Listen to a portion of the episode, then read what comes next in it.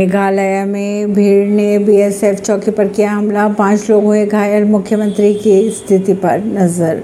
BSF, Meghalaya frontier के महानिरीक्षक प्रदीप, कुमार के अनुसार, कई दिनों में हमने काफ़ी सामग्री जब्त की जिसे तस्करी के माध्यम से बांग्लादेश भेजा जाना था। तस्करों की पहचान भी कर ली गई है। इस कार्रवाई के बाद तस्करों ने चौकी पर हमला किया और जवाबी कार्रवाई में बीएसएफ ने हवा में गोली चलाई। मेघालय के पूर्वी खासी हिल्स में एक सीमा चौकी पर ग्रामीणों के हमले में सीमा सुरक्षा बल के दो जवान समेत कम से कम पाँच लोग हो चुके हैं। घायल खबरों की अगर माने तो राज्य की राजधानी में 100 किलोमीटर दक्षिण में डाउकी शहर के पास उमसीएम गाँव में रात करीब 10 बजे भीड़ ने चौकी पर हमला किया था। ऐसी ही खबरों को जानने के लिए जुड़े रहिए जनता से रिश्ता पॉडकास्ट से परवीन दिल्ली से।